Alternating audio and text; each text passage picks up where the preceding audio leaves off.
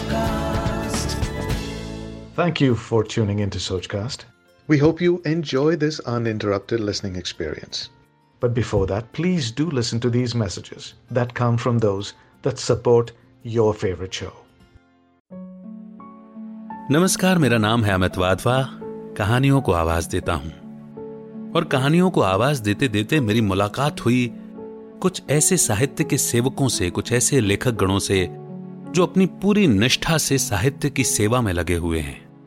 भाषा की शुद्धता को बचाने के प्रयास में लगे हुए हैं। और कहते हैं ना कि संग का रंग तो चढ़ता ही है। कहानियों से तो हमको भी प्यार है। याद है मुझे संडे का वो कलर्ड सप्लीमेंट जो न्यूज़पेपर के साथ में आया करता था और उसमें एक कॉलम होता था लघु कथाओं का। और वो लघु कथाएँ बचपन से ही मुझे पसंद थी। तो जब ये संगम हुआ तो साहित्य की सेवा में मेरा भी कुछ सहयोग हो जाए, मेरे भी सहयोग की एक उंगली लग जाए। इसी इंटेंशन और इसी सोच से ये पॉडकास्ट शो शुरू किया सोचकास्ट पर, जिसका नाम है मतलबी कहानियाँ। सुनेंगे ना?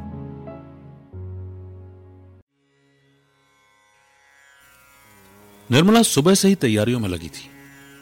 गणेश चतुर्थी है, गणेश जी बिठाने हैं। साफ़ कपड़ा बिछाकर रुई से ढक दिया, उस पर चमक छिटक दी। अब रंग बिरंगी लड़ियाँ लगानी है। उफ, इतनी तैयारियाँ करनी है इतना सारा काम है पता नहीं कोई मदद के लिए क्यों नहीं आता? अरे बहू तो ठीक है पोता भी न जाने कहाँ व्यस्त रहता है।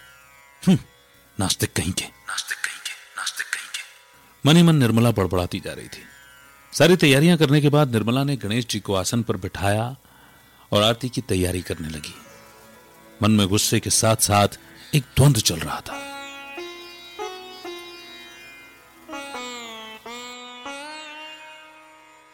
आरती गाते वक्त भी वो सहज नहीं हो पाई। तभी पोता मनु पढ़ाई छोड़कर निर्मला के पास आया और बोला, दादी, आरती गलत गा रही हो। मनु की बात सुनकर मानो वो तंद्रा से जाग पड़ी। जो ही गौर किया तो खुद से ही शर्मसार हो गई। नास्तिक होने के मायने अब बदल चुके थे।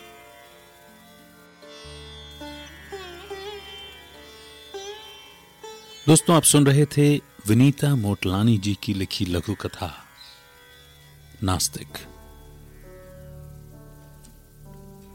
यूँ तो नास्तिक और आस्तिक के ऊपर कई बार बहस छिड़ी है हमारे देश में, पर आध्यात्मिक तौर पर इसके सही मायने सिर्फ़ इतने से हैं कि आस्तिक वो, जो भगवान को न केवल मानता है, बल्कि जानता भी है।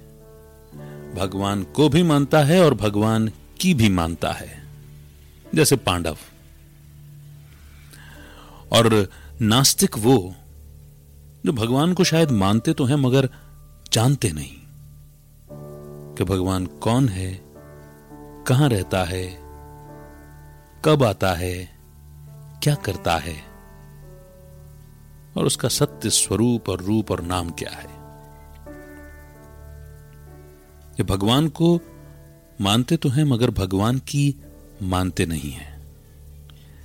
अब जो मैंने बात कही है, इस पर भी बहुत बड़ी बहस छिड़ सकती है, क्योंकि ईश्वर अगर एक है तो उस एक का नाम क्या होना चाहिए? ये जरा सोचने की बात है। ज़रूर है ज़रूर है, बिना नाम, रूप, देश, काल के तो हम किसी से भी रिश्ता और संबंध नहीं जोड़ते हैं। और उससे, जिसे हम परम पिता परमात्मा कहते हैं, उससे तो हमारा अटूट नाता है। हर आत्मा का पिता वो है, हर रूह का वालिद वही है। हर सोल का फादर वही है। वही है ऑलमाइटी सर्वशक्तिमान, जिसके लिए हम कहते हैं, तुमेव माताश्च पिताश्च, तुमेव तुम्हें बंधुश्च सखा, तुमेव। तुम्हें विद्या च द्रवणम तुमेव तुम्हें सर्वम मम देव देव जिसको हम अपना संसार भी मानते हैं। मानते हैं और उस रास्ते पर चलते भी हैं, इसमें बड़ा फ़र्क है। क्योंकि ज़ुबान से गाना और दिल से रिश्ता निभाना दोनों अलग अलग बातें हैं, जैसा कि इस कहानी में हो रहा था। है ना? तो नास्तिक और आस्तिक, कुछ मन में आए तो कह दीजिए।